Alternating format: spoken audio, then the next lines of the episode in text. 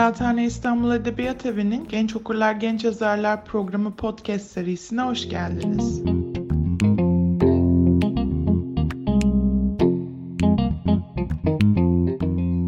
Herkese merhaba. Genç Okurlar Genç Yazarlar programının öğrencilerinden Zeynep Ceren ben. Yeni başlattığımız Genç Okurlar Genç Yazarlar podcast serisinin ilk bölümüne hoş geldiniz. İlk bölümümüz olduğu için bizim Genç Kıraathane'de neler yaptığımızdan kısaca bahsetmek istiyorum. Genç Okurlar, Genç Yazarlar programı bu sene itibariyle artık 5. yılına girmiş bulunuyor. Eğitmenlerimiz Aslı Tomcu ve Suzan Demir ile birlikte geçtiğimiz dönem distopyalar üstüne okumalar yaptık. Filmler izledik ve tabii ki bol bol yazdık. Bugüne kadar yazdığımız tüm ürünlere gençkıraathane24.com sitesinden ulaşabilirsiniz. Bu dönemde aşk içinde temasıyla nefret söylemine maruz kalan, ötekileştirilen ve doğduğu topraklara yabancılaştırılan bireylere adanmış, onları anlatan eserleri inceliyoruz. Özellikle yazılarımızda edebiyatın özgürleştirici yanını göstermeye amaçlıyoruz. Bu bağlamda 2013 yılı yapımlı Benim Çocuğum belgeseliyle birlikte siz değerli hocam yönetmen Can Candan'ı Kıraathane'de ve podcast serimizin ilk bölümünde ağırlamaktan mutluluk duyuyorum. Hoş geldiniz. Hoş buldum. Nasılsınız hocam? İyiyim. Sizlerle birlikte olmak çok güzel. Çok teşekkür ederiz katıldığınız için. Atölyenin ilk toplantısında kitaplarımız belli olmasına rağmen biz film e, ve belgeselleri birlikte tartışarak seçiyoruz. İlk atölyemizde Benim Çocuğum belgeseli ilk söylenenlerden bir tanesi oldu. Hepimizi ayrı ayrı etkilediğini konuştuk burada. O yüzden sizi ağırlamak istedik ve birkaç soru yöneltmek istiyorum size. Benim çocuğumun fikrinin tohumundan ve oluşum sürecinden bahsedebilir misiniz? Tabii. Yani aslında çok ilginç bir başlangıcı var benim çocuğumun. Çünkü tamamen bir karşılaşmaya dayanıyor. Bir tesadüfe dayanıyor. Yıl 2010 Ekim ayı Boğaziçi Üniversitesi'nde Kültürel Çalışmalar Yüksek Lisans programımızın düzenlediği bir konferansın programı benim posta kutumda beliriyor günün birinde.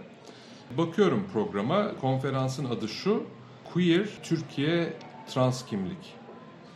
Şimdi tabii çok ilgimi çekiyor böyle bir konferans olması. Çünkü Türkiye'de bu konuda üniversitelerde konferanslara pek sık rastlamıyoruz. Dolayısıyla hemen açtım programı, merak ettim, baktım ve programda 3 aşağı 5 yukarı sanırım bildiğim konular ya da aşina olduğum konularla ilgili bir içerik vardı. Yalnız bir panel çok dikkatimi çekti. İlk defa böyle bir şeyle karşılaşıyordum. Çocukları LGBT o zaman 4 harfliydi. LGBT olan aileler deneyimlerini anlatacaklar. Şimdi böyle bir şeyle ben hiç karşılaşmamıştım. Yani nedense bizim algımızda yani hani ben kendimi LGBT artı hakları mücadelesinde emek veren, bu mücadeleye destek olan, genel olarak insan hakları mücadelesi içinde var olan birisi olarak e, uzun zamandır tanımlıyorum. Fakat ben e, LGBTİ artıların ailelerinin deneyimleriyle ilgili pek de bir şey bilmiyordum. Biz hepimiz ne biliyoruz? İşte çocuğunu öldüren aile, işte çocuğunu reddeden aile, şiddet, nefret e, söylemi, ayrımcılık, nefret cinayeti hatta bunları biliyoruz. Ama e, aileler ne yaşıyorlar, deneyimleri nasıl bununla ilgili pek bir şey bilmiyordum. Çok merak ettim. Dedim ben bu panele gideceğim. E, Boğaziçi Üniversitesi'ni bilenler bilirler ya da bizim nöbet fotoğraflarından da artık belki daha iyi tanınır oldu. Bir saatli binamız vardır. O saatli binanın içinde genel kurullarımızın da yapıldığı çok büyük bir salon vardır. O salonda bu panele katıldım. Ekim 2010. Ve e, seyirciler arasında oturdum. Sahnede bir masa, masanın arkasında dört ebeveyn, üç kadın bir erkek, üç kadın e, çocuğu LGBTİ artı olan anneler, erkek de çocuğu LGBTİ artı olan bir baba. Anlatmaya başladılar ve onlar anlattıkça ben duygusal olarak çok etkilendiğimi fark ettim. Bir yandan hikayeleri dinliyorum, bir yandan ağlamaya başladım. Ee, şimdi ağlıyorum, hikayeleri dinliyorum, hikayeleri takip ediyorum ve kendime sordum ya niye ağlıyorum ben? Yani bir akademik konferanstayım. Genellikle akademik konferanslarda pek ağlanmaz. Neden bu kadar etkileniyorum, neden ağlıyorum? Şunu fark ettim, bu anlatılan hikayeler duygusal anlamda bana iki taraftan dokunuyor. Bir, yetişkin bir çocuk olarak orada oturuyorum. Yani ne demek bu? Hepimiz bir zaman çocuktuk. Ondan sonra yetişkin olduk vesaire ama o çocukluktaki deneyimlerimizi doğal olarak hikayelerimizi, deneyimlerimizi taşıyoruz. Yetişkinlikte de taşıyoruz. Dolayısıyla o yetişkin çocuk kavramı e, güzel bir kavram bence. Dolayısıyla bir yetişkin çocuk olarak bir şeyler hissediyordum ve ne hissediyorum diye baktığımda şunu fark ettim. Bu anlatılan hikayeler çünkü konuşanlar ebeveynler ve kendi çocuklarıyla ilgili paylaşımlarda bulundukları için bu hikayeler beni kendi çocukluğuma götürüyordu. Yani ben ebeveynlerimle yaşadıklarımı hatırlıyordum. Ve her çocuk bence ebeveynleriyle bir kendi olma mücadelesi veriyor. Ebeveynlerine karşı daha doğrusu. Çünkü içinde yaşadığımız toplumlar, aile dediğimiz kurum üzerinden, ebeveynler üzerinden ve bizden bir şeyler bekliyorlar. Bir takım beklentiler bu, bu süreçlerle bize ulaşıyor. Biz de bu beklentilere karşı kendimiz olmaya çalışıyoruz. İşte o beklentiler diyor ki işte sen e, mühendis olmalısın, doktor olmalısın, bilmem ne olmalısın diyor. Ama siz mesela yazar olmak istiyorsunuz ya da sinemacı olmak istiyorsunuz. Ya da işte o beklentiler size diyor ki işte sen işte kızsan işte kız gibi olacaksın, şöyle kıyafetler giyeceksin, şu renklerden hoşlanacaksın, bilmem ne yapacaksın. Ama siz belki de e, içinizden o renklerden hoşlanmak gelmiyor, başka şeyler geliyor içiniz, içinizden. Dolayısıyla bütün çocuklar bence bazıları daha az, bazıları daha çok, kimi deneyimler çok travmatik olabiliyor tabii.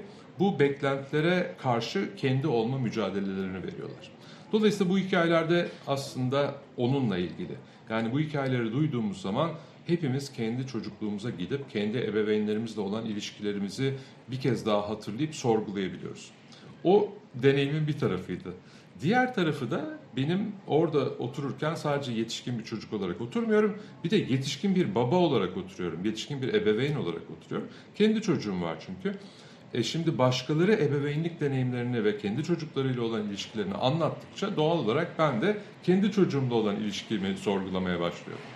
Ve hep şunu sorduğumu hatırlıyorum kendime o gün. Acaba ben kendi çocuğumu nasıl bir baskı altında tutuyorum? Fark etmeden ona hangi beklentilerimi empoze ediyorum? Onu özgür bırakabiliyor muyum? Onu kendisi olmak için destekleyebiliyor muyum? Bunları sorguluyorum. Dolayısıyla öyle iki taraftan bu hikayeler beni vuruyor ve bir yandan hani o duygu yoğunluğunda ağlıyorum. Bir yandan da tabii bir akademisyen olarak daha entelektüel bir seviyede şeyi düşünmeye başladım. Ya neredeyiz biz? Türkiye Cumhuriyeti'ndeyiz. Yıl 2010. Transfobinin ve homofobinin bu seviyede olduğu, insanların özellikle trans kadınların öldürüldüğü, LGBT, LGBT artıların şiddet gördüğü bir toplumdayız. Ve bir takım insanlar bir kamu üniversitesinde sahneye çıkmışlar. Çekinmeden bunları dillendiriyorlar. Yani benim çocuğum eşcinsel, benim çocuğum trans deyip bunları açık açık konuşabiliyorlar. Yani şunu hissettim. Gözümün önünde bir devrim oluyor aslında. Yani devrim böyle bir şey. Çünkü e, insanlar hikayeleriyle başka insanlara dokunabiliyorlar ve dönüştürüyorlar onları. Dolayısıyla çok etkilendim. Yani hem duygusal olarak hem entelektüel olarak çok çok ilginç bir şey olduğunu düşünmeye başladım ve yavaş yavaş yavaş yavaş şu noktaya geldim. Bu hikayeler çok kıymetli. Burada bir devrim oluyor bir nevi. Ee, bunu bu hikayeleri çok daha fazla insanın duyması gerekiyor. E şimdi ben belgesel sinemacıyım. Ne yapabilirim? E belgesel film yapabilirim ve belgesel filmle bu hikayeleri çok daha fazla kişiye e, ulaştırabilirim. Yani o kapıdan girdiğimden panelin sonuna kadar belki bir 90 dakika geçmiştir şöyle bir noktaya vardım. Kapıdan girdiğimde neyle karşılaşacağımla ilgili hiçbir fikrim yoktu. 90 dakika sonunda ben bu e, konuyla ilgili bir belgesel yapmam gerekir, gerekiyor, istiyorum, yapacağım, yapmalıyım noktasına gelmiştim. Panelden sonra gittim kendimi tanıştırdım. Dedim ben işte burada akademisyenim, belgesel sinemacıyım. Sizinle birlikte bir belgesel yapalım ve hikayelerinizi çok daha fazla kişi duysun. Dedim. Tabii nasıl bir tepki gelebilir diye de bir yandan düşünüyorum. Biz de sizi bekliyorduk dedi.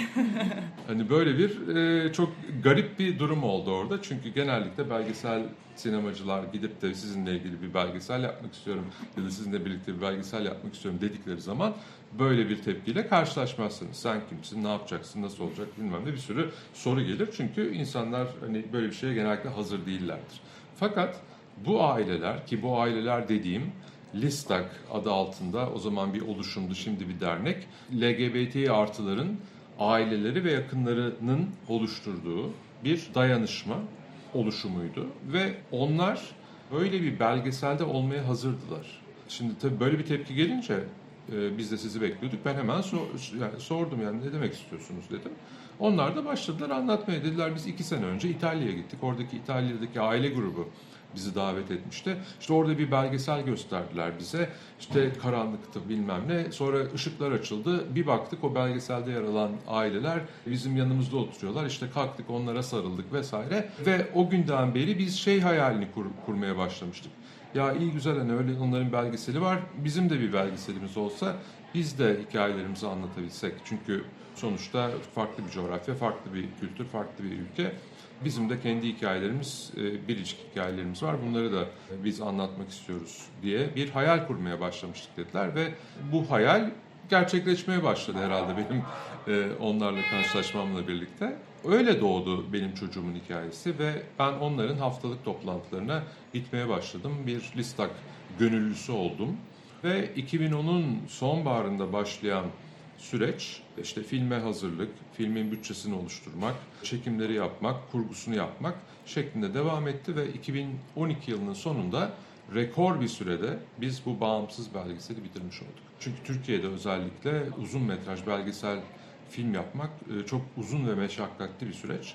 Biz bunu iki yılda gerçekleştirdik ve dediğim gibi rekor bir sürede bunu becermiş olduk. Bunu özellikle altını çiziyorum çünkü hem Listak ailelerinin, Listak gönüllülerinin hazır olması, böyle bir şeyi kabul etmeleri o günden itibaren biz birlikte yürümeye başladık. Bir ortak üretim gerçekleştirdik ve e, bu film birçok kişi tarafından da sahiplenildi. Dolayısıyla hani onun bütçesinin kısa sürede oluşturulması, bitirilmesi hep bu aslında görünmeyen ama belki filmin sonunu e, izleyenler uzun uzun akan jeneriği zaten gördüklerinde anlıyorlardır. Çok fazla sayıda insanın emeği, katkısı ve sahiplenmesi e, sonucunda ortaya çıktı bu belgesel.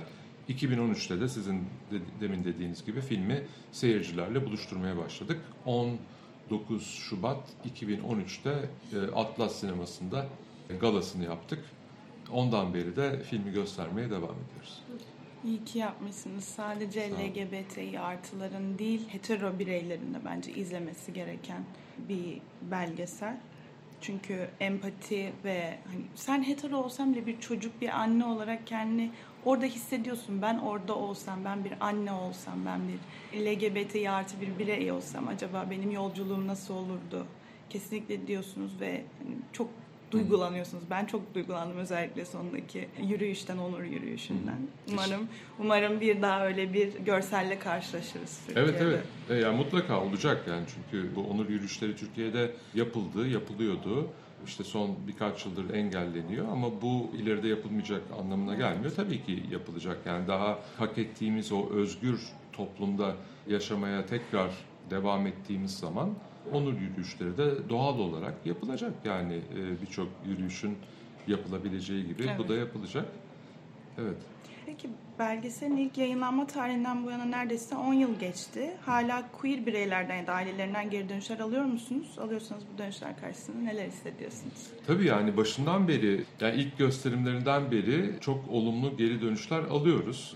Biz belgeselimizin bir kere bu kadar sıcak karşılanacağını, bu kadar kabul göreceğini e, beklemiyorduk. Dolayısıyla bizim için güzel bir sürpriz oldu. O da şuna işaret ediyor işte yani Türkiye toplumu aslında LGBT artı insanların varoluşuyla ilgili, haklarıyla ilgili şu anki siyasi iktidarın göstermeye çalıştığından çok daha ileri bir noktada.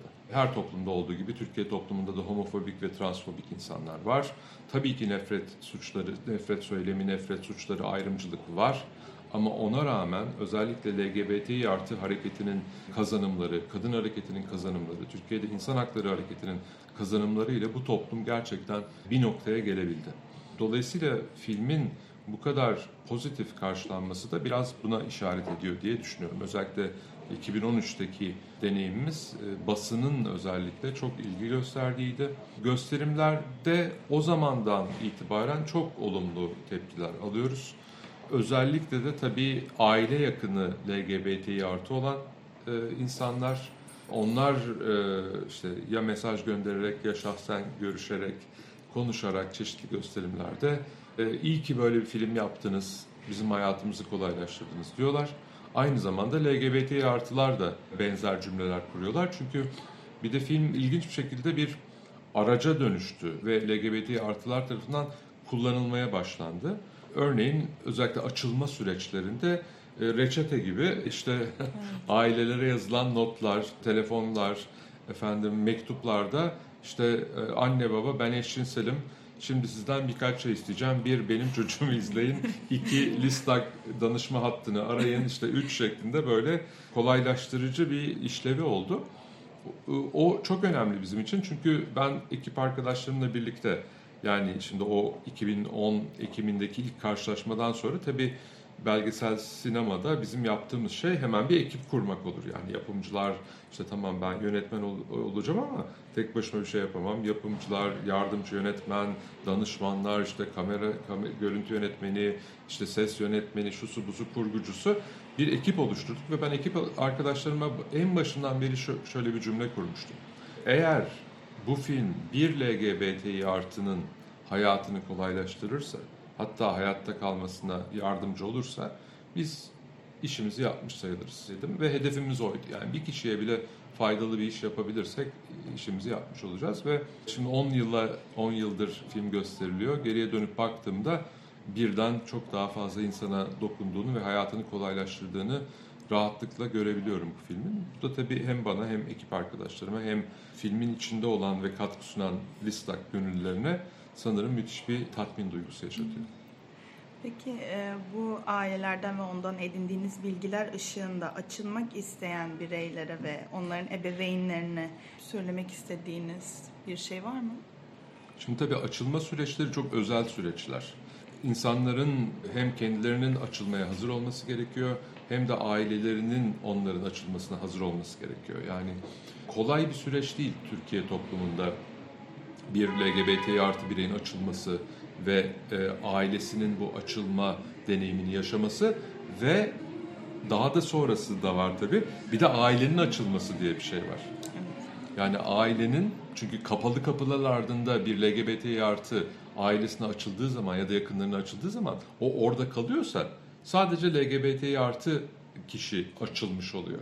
Ama ailenin açılması ben bir eşcinsel babasıyım, ben bir eşcinsel annesiyim, benim kardeşim eşcinsel, benim kardeşim trans, benim abim eşcinsel, benim kız kardeşim lezbiyen. Yani bu cümleleri kurabildiği zaman rahat rahat toplum nezdinde o zaman ailenin açılması da gerçekleşiyor. Yani açılma süreçleri çok biricik ve özel süreçler. Hem e, açılan bireyin hem de bu açılmanın karşısındaki yakının buna hazır olması e, gerekiyor. Dolayısıyla bunu bunun tek bir reçetesi yok. Sadece eğer biz toplumdaki homofobiyi ve transfobiyi azaltabilirsek o zaman açılma süreçleri çok daha kolay olacak.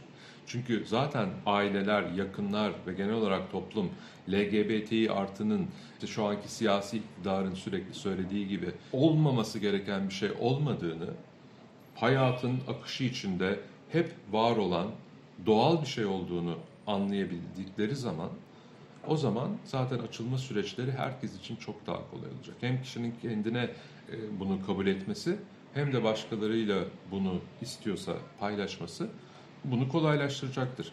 Tabii ki onun için e, LGBT artıların görünür olması, duyulur olması, özellikle de toplumda görünür kişilerin, kanaat önderlerinin hem eğer LGBT artılarsa açık açık bu kimliklerini yaşamaları, öyle olmadıkları zaman bile LGBT artı hakları mücadelesi için söz söylemeleri bu açıdan da çok önemli. Çünkü bunlar açılma süreçlerini herkes için daha kolaylaştıracaktır. Genel olarak sanırım bunları söyleyebilirim. Peki LGBT artıların toplum içerisindeki varlıkları ve özgürlüklerinin alenen tehdit altında olduğu bu zamanda benim çocuğumu çekseydiniz neler değiştirir ya da neler eklerdiniz? Şimdi tabii filmin sonunda bir onur yürüyüşü evet. var. Filmin sonunu söyledik kusura bakmasın dinleyenler ama e, sanırım filmi izlerlerse yine de etkilenirler diye tahmin ediyorum filmden. Onur yürüyüşünü tabii özgür bir onur yürüyüşü var filmin sonunda. 2012'deki onur yürüyüşünü görüyoruz filmin sonunda. Şu anda çekiyor olsaydım sonunda ne olacaktı? O İstiklal Caddesi'nde 50 bin kişinin yürüdüğü bir e, onur yürüyüşü görmeyecektik. Polis ablukası altında Mis Sokak'ta yine İstiklal'e açılan bir yan sokak olan Mis Sokak'ta e, LGBTİ artıların LGBTİ artı hakları mücadelesinde var olanların ve Listak gönüllülerinin o sokağa sıkıştırılıp işte polisle, polis baskısı altında yürüyememelerini aslında çekecekti. Ama bir yandan da onur yürüyüşü dediğimiz şey hem kitlesel bir yürüyüş anlamına geliyor. Ama bir de LGBTİ artıların da e, aktivistlerin özellikle söylediği bir şey de var. Aslında her LGBTİ kişi bir onur yürüyüşüdür. Her yürüdüğünde, her var olduğunda zaten o bireysel de olsa bir onur yürüyüşüdür. Dolayısıyla belki de içinde bulunduğumuz bu baskı ortamını onların ağzından dinleyecektik. Benim çocuğum belgesi, e, eğer benim çocuğum 2022 gibi bir belgesel yapıyor olsaydık, yani bugünlerde çekiyor olsaydık. Bir de şöyle bir şey hep aklıma geliyor bu, bu soruyu düşündüğüm zaman. Filmde 7 ebeveyn var. E, işte bazen soruyorlar niye 7 kişiyi seçtiniz? Niye işte şu, mesela bir lezbiyen annesi ya da babası ana karakterlerden biri değil filmde. Ben kimseyi seçmedim. Listak'ta o dönemde kamera karşısına geçip de hikayelerini anlatmak isteyen kaç kişi varsa çekirdek kadroda, aktif olan kadroda onlar var filmde. Yani dolayısıyla hani işte onlar 12 kişi değil de ben 7'sini seçtim ya da onlar 5 kişiydi ama ben iki tane daha ekledim. Böyle bir durum olmadı. Şimdi bunu yapmaya kalksam mutlaka bir seçim yapmamız gerekir. Çünkü kamera karşısında, basında rahat rahat konuşabilen 7 değil e, herhalde en azından 17, 27, 37 kişi var belki Listak gönülleri arasında. Dolayısıyla Listak özellikle benim çocuğumun ortaya çıkmasıyla birlikte e, benim çocuğumu da kullanarak e, çok daha fazla LGBT artı yakınına ailesine ulaşabildi. Dolayısıyla bir de böyle bir sıkıntı doğardı eğer şimdi çekseydim benim çocuğumu. Kim konu kim konuşacak? E, yani bir belgeselde de hani böyle onlarca kişi olamaz çünkü herkes hikaye anlatacak belgeselde. Farklardan biri de bu olurdu. Ama onun dışında ha bir de şunu görürdük. Yani Listak benim çocuğum filminde daha küçük bir oluşum olarak gözüküyor. Şimdi hani koskoca bir dernek. Çok daha fazla kişi var Listak'ta aktif olarak yer alan. Ve de belki de 2013'ten bu yana Listak'ın gerçekleştirdiği bir sürü başka projeden de belki bahsetmek gerekebilirdi. Yani hem Türkiye içinde hem de Türkiye dışında çok kişiye ulaşabildi Listak bu süreç içinde. Bu sorum sadece LGBTİ artı bireyler için değil. Duvarlar belgeselinizde yabancılaşma kavramını birçok farklı açıdan ele almışsınız. Bir kültüre, topluma veya ideolojiye yabancılaşmayı kafamızda yıkmak adına izlenmesi gereken adımlar sizce nelerdir? Hmm. Bence en önemli adımlardan bir tanesi bu deneyimleri yaşayan yani örneğin Duvarlar belgeselinde Berlin'de duvar sonrası Türkiye'li göçmenlerin deneyimlerini duyuyoruz. Şimdi o film mesela 2000 yapımı bu arada film yani e, aslında 1991 2000 arası sürdü yapımı ama seyirciyle buluşmaya başlaması 2000 yılında. Şimdi 22 yıl sonra Duvarlar filmi hala gösteriliyor. Hala kullanılıyor. E neden? Çünkü bu bahsettiğim Berlin'deki Türkiye'lilerin seslerini, o dönem neler düşündüklerini kayıt altına alan pek fazla çalışma olmadığı için. Dolayısıyla ayrımcılığı, dışlanmayı, işte homofobiyi, transfobiyi, ırkçılığı ortadan kaldırabilmenin bir yolu da bunlara maruz kalan insanların hikayelerini dinlemek ve empati yoluyla onların ne yaşadıklarını duyarak, anlayarak bu perspektifin de diğer perspektifler kadar önemli olduğunu da fark ederek böyle bir farkındalığın oluşması bence bir, bir yöntem olarak e, aklıma geliyor. Şimdi artık bir Boğaziçi'li olarak Boğaziçi'li sorulara geçmek istiyorum. Her ne kadar ders açmanıza izin verilmese de, okula girişiniz engellense de siz Boğaziçi'nin akademisyenlerinden, bileşenlerinden birisiniz. Boğaziçi'nde ya da gözlemleme şansınız olduğu diğer üniversiteler nezdinde queer bireylerin özgürlüklerini kampüs içerisinde yeterli buluyor musunuz? Kesinlikle bulmuyorum. Özellikle bu dönemde maalesef kesinlikle bulmuyorum. Yani queer bireyler bir üniversitede herkesin sahip olduğu haklara sahip e, olmaları gerekiyor. Yani bu çok basit bir şey aslında. Üniversiteler özgür ortamlar olması gerekiyor ve herkesin kendini rahatça ifade ettiği, rahatça var olabildiği yerler olması gerekiyor. Şimdi bu engellendiği zaman queer öğrenciler üzerinden düşünürsek bunun burada çok ciddi bir hak ihlali var. Yani üniversitelerde üniversite yönetimlerinin, akademisyenlerin mutlaka mutlaka tüm öğrencilerinin Ama tüm üniversite bileşenlerinin haklarını korumaları gerekiyor. Yani bu onların sorumluluğu zaten. Hani bu böyle bir lütuf değil, başka bir şey değil ya da bugüne dair de bir şey değil. Üniversitelerde mutlaka herkesin hakkının, hukukunun korunması lazım. Üniversitelerin özgür ortamları olması lazım. Bu bağlamda da maalesef Türkiye'de üniversitelerde queer öğrencilerin üniversite içinde özgürce var olabilmeleri, özgürce kendilerini ifade edebilmeleri şu anda kısıtlanmakta. E, bu da toplumdaki homofobinin, transfobinin üniversite içine yansıması. Bunların mutlaka değişmesi gerekiyor. Çünkü üniversiteler tanımları gereği dediğim gibi özgür ortamlardır ve herkesin de haklarının korunduğu ortamlar olmaları gerekiyor. Bu konuda maalesef Türkiye'de istediğimiz noktada değiliz. Ama bu mücadele devam ediyor. Yani şu anda işte Unique Queer diye bir oluşum var mesela. Üniversitelerdeki queer oluşumların bir çatısı gibi. Farklı üniversitelerde queer öğrencilerin kurdukları öğrenci kulüpleri ya da oluşumlar var. İşte Boğaziçi Üniversitesi'nde de LGBT artı öğrencilerin örgütlenmesi 1990'lı yılların sonuna kadar gidiyor. O, o yıllarda henüz öğrenci kulübü statüsünde değildi. Fakat daha sonra öğrenci kulübü statüsüne e, geçmek için e, bir süreç e, başlattı öğrenciler.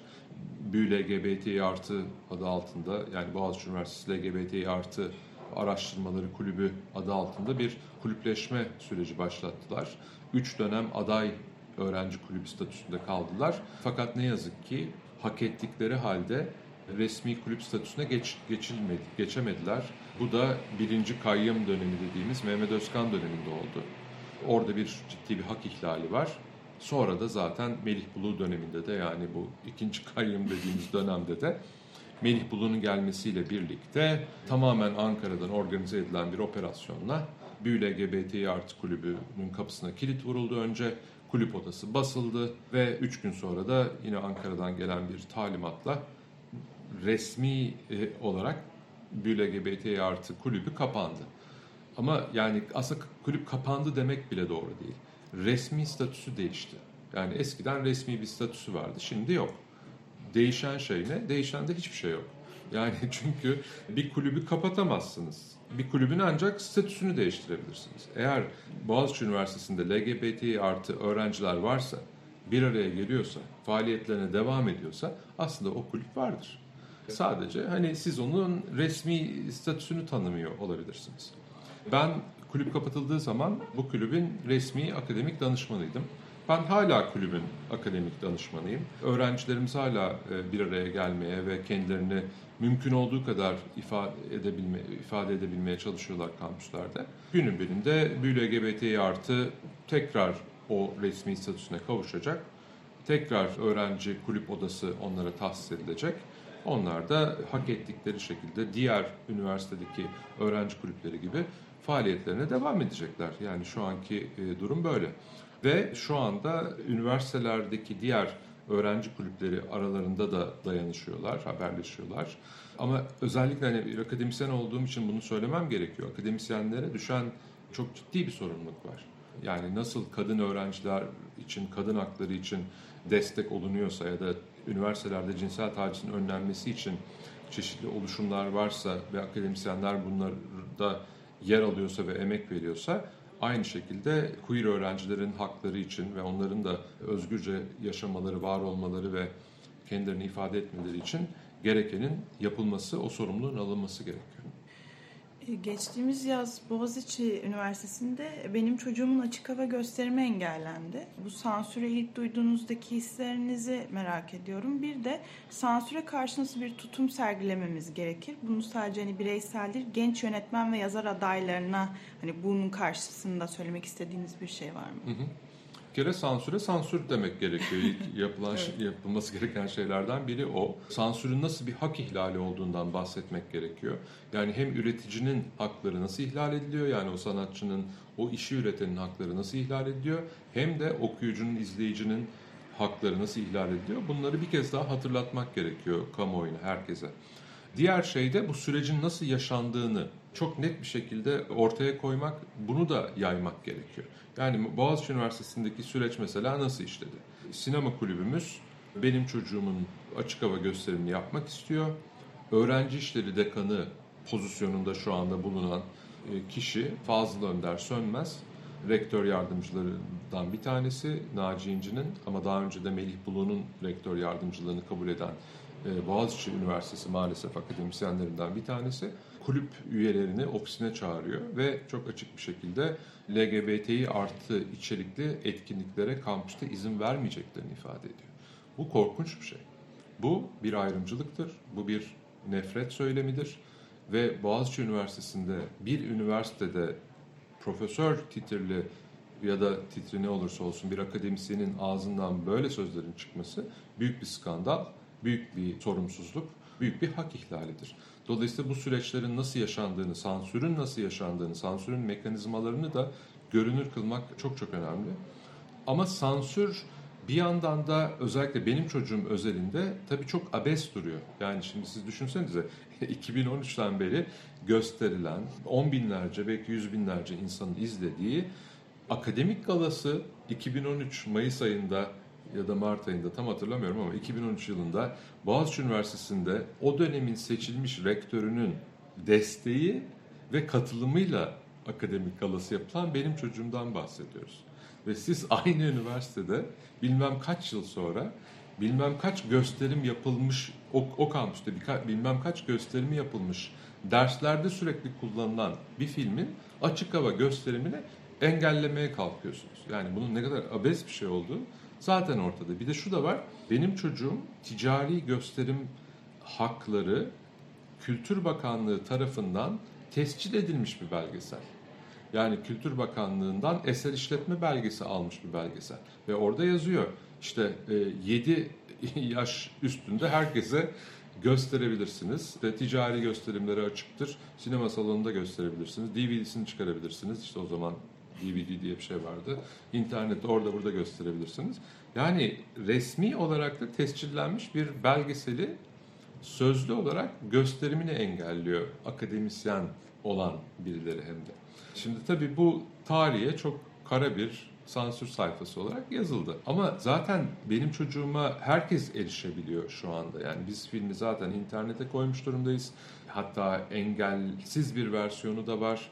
Birçok altyazıda izlenebiliyor. Benim çocuğum Şimdi bu kadar ortalıkta olan bir filmi sansürlemeye kalktığı zaman birilerin öğrenciler ne yaptı örneğin Boğaziçi'nde dönersek dediler ki biz alıyoruz bilgisayarlarımızı sansürlenen filmleri kendi bilgisayarlarımızdan izliyoruz dediler. Ya da şu anda e, Boğaziçi Üniversitesi'nde ve birçok üniversitede birçok derste benim çocuğum zaten ders programının içinde de gösteriliyor. Dolayısıyla sansür işleyen bir mekanizma değil. Sadece bir hak ihlali ama sansür yapana yapışıyor bence.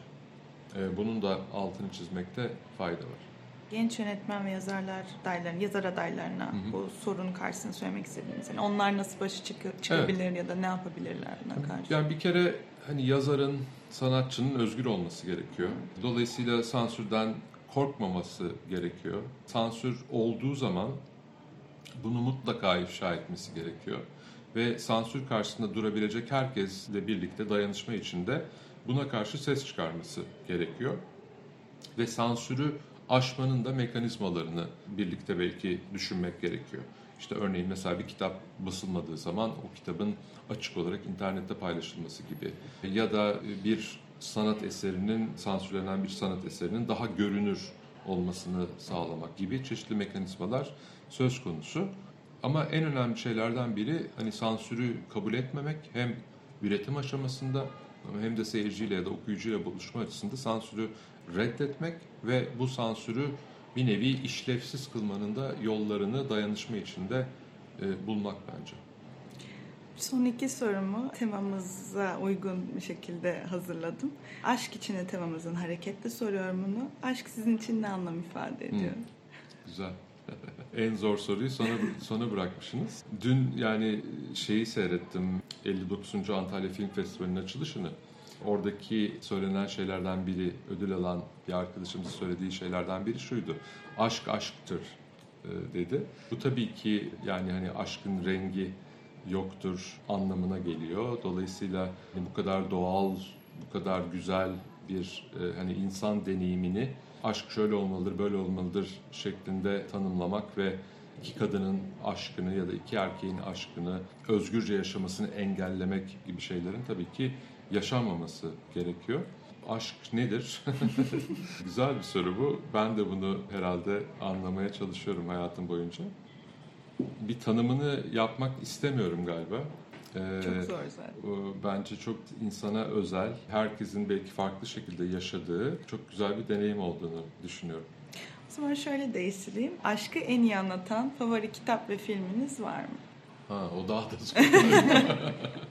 ya o, onu onu hiç yapmak istemiyorum. Favori kitap ya da film ismi vermeyi hiç istemiyorum Size galiba. özel kalsın. Yok onun için değil yani hani aşk yani çok farklı şekillerde ifade edilir ediliyor bence benim Evet. görebildiğim kadarıyla. Yani bunu bir, bir film ya da bir kitapla sınırlandırmak bana çok haksızlık gibi geliyor. Yani diğer filmlere ve diğer kitaplara haksızlık gibi geliyor. O yüzden hani öyle bir tek film, tek kitap ya da bir, bir, bir, bir liste vermek istemiyorum galiba. Peki. Kusura bakmayın. Yok hiç önemli değil. Can Hoca'ya tekrardan aramıza katıldığı için ve keyifli sohbeti için çok teşekkür ederim hocam. ben çok teşekkür sağ olun. ederim. Sağ olun. Kıraathane İstanbul Edebiyat Evi'nden Genç Okurlar, Genç Yazarlar podcast serisinin ilk bölümünü dinlediniz. Ben Zeynep Ceren. Yayında ve yapımda katkılarından dolayı Kıraathane bünyesine ve Genç Kıraathane'nin diğer, diğer öğrencilerinden İrem, Açelya ve Gülten'e teşekkür ederim. Genç Kıraathane olarak bir sonraki görüşmemize kadar kendinize iyi bakın. Aşk içinde kalın.